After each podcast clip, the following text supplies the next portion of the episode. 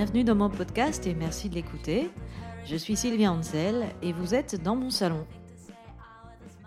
Aujourd'hui, l'émission va être consacrée aux chansons dont on a un petit peu honte.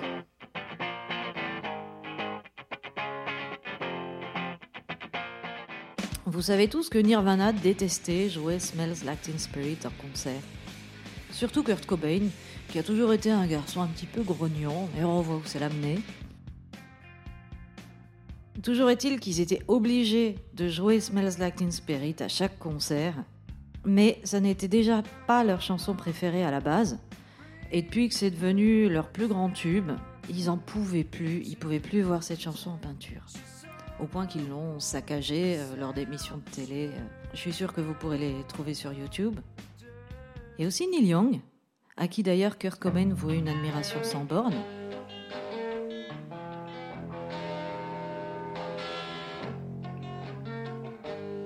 Il a dit plus tard de sa chanson « Alabama », qui se trouve sur l'album Harvest et qui est célèbre parce que les sudistes de Leonard Skinner l'ont lynché dans leur propre « Sweet Home Alabama ». Young, dans son autobiographie, à propos de cette chanson, il dit « Ma propre chanson méritait vraiment de se faire taper dessus par Leonard Skinner. Quand je l'écoute aujourd'hui, je n'aime plus les paroles. Elles sont accusatoires, arrogantes, vraiment pas malignes, et on peut facilement très mal les prendre. » Keith Richards, le guitariste des Rolling Stones, n'a jamais été satisfait de I Can Get No Satisfaction, dont il avait pourtant composé dans son sommeil le fameux riff.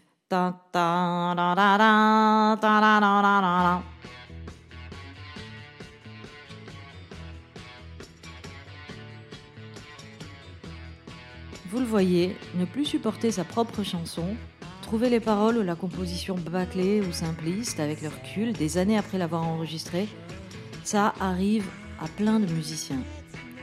On a tous comme ça une chanson croix à porter, et la mienne c'est Nicely Stupid.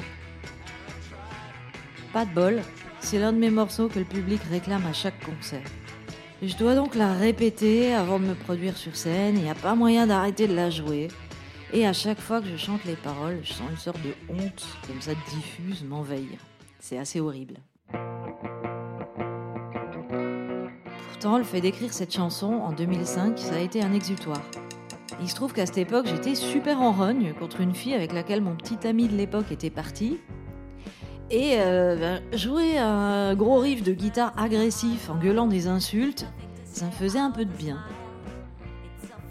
Comme cette fille portait une mini-jupe et des grandes bottes qui arrivaient sous les genoux, le premier titre de la chanson était « Slut with Boots », la salope beauté, comme Puss in Boots, le chat beauté.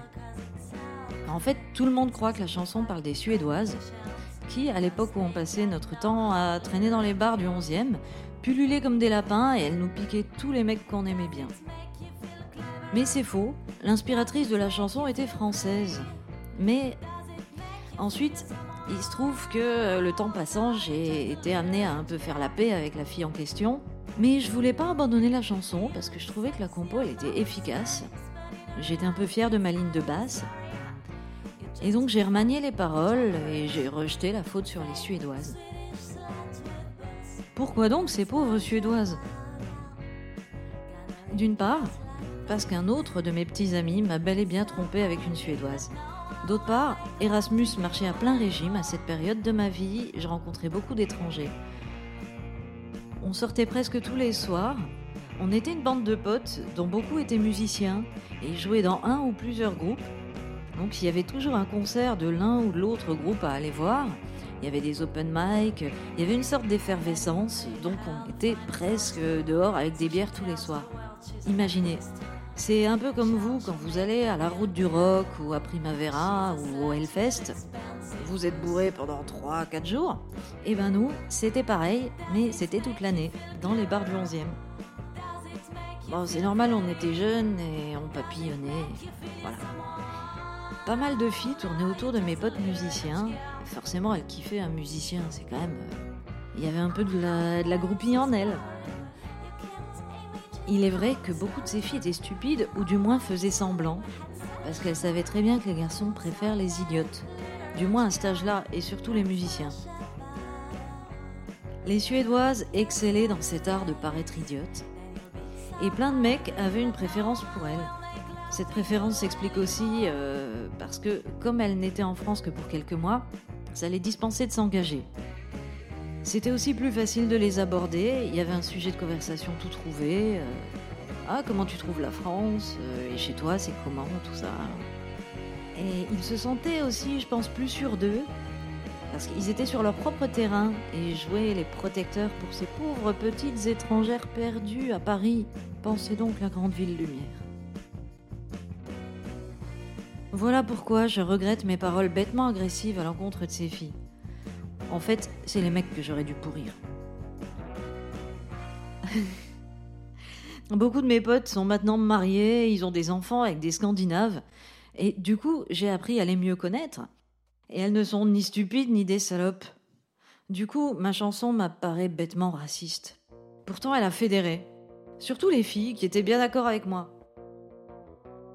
Petit extrait de mes paroles. I'm gonna smash a bottle, gonna rip your slut face, then you'll be so ugly that no one will make love to you anymore. Je vais éclater une bouteille, te déchirer ta face de salope avec le tesson et tu seras tellement moche que plus personne voudra jamais coucher avec toi. Et c'est des trucs qu'on a parfois envie de faire, mais de là à continuer à le clamer année après année sur scène, une fois la trentaine passée, c'est un petit peu compliqué. Surtout que dans ma chanson, en plus, il y a une référence à MySpace. C'est dire si c'est daté, quoi. Même le riff, dont j'étais assez contente, je me suis rendu compte plus tard qu'il ressemblait à celui de Killing an Arab des Cure. Et donc, du coup, ça me finit par me lasser. En fait, quelque part, Nicely Stupid, ça aurait pu s'appeler Killing a Swede. Ceci dit, j'aime toujours bien ma ligne de basse.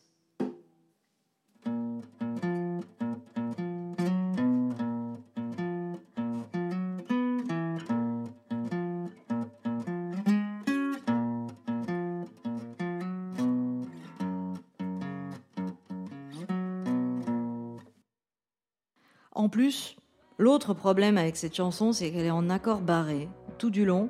Ça me fait un mal de chien à la main de la jouer sur scène. Et la chanter correctement exige pas mal de souffle, et on en a plus beaucoup à la fin d'un concert, au moment du rappel. Et surtout qu'on en est en train de ferrailler comme ça sur sa gratte depuis une heure. Donc en gros, cette chanson, je me force à la jouer sur scène depuis des années. Et comme c'est un peu le principe du podcast, je suis à peu près obligée de vous jouer la chanson dont je vous ai parlé. Je vais bien être obligée de me la fader une dernière fois. Mais bon, je vous garantis pas que je vais pas la saccager façon Nirvana avec Smells Like Teen Spirit.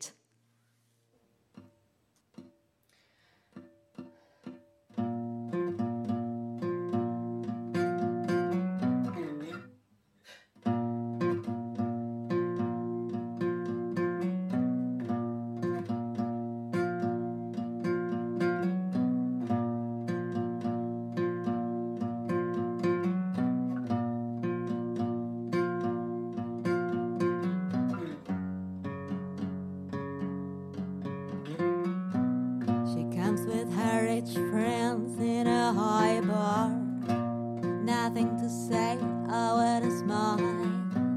It's unfashionable to be a slut. You're living with your tiny little rich girl.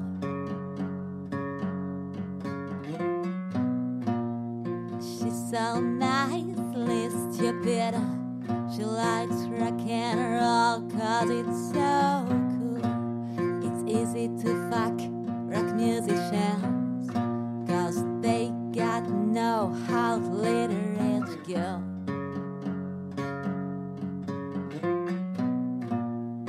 Does it make you feel clever? Does it make you feel pretty? Does it make you feel you're someone? Oh no, you're just a little rich girl.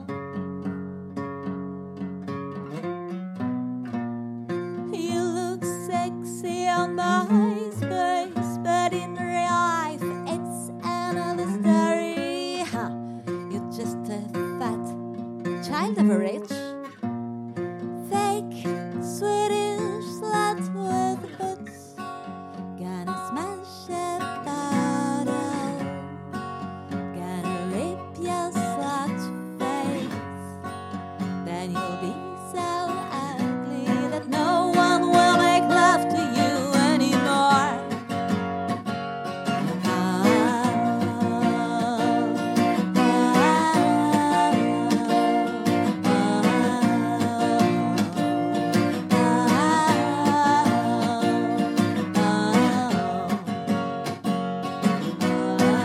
Daddy paid her the final adult school, so she tells the world she's an artist. Shall she make a brilliant career? She's a slut with expensive boots. Does it make you feel clever? Does it make you feel pretty? Does it make you feel someone? Oh no, you're just a little rich girl.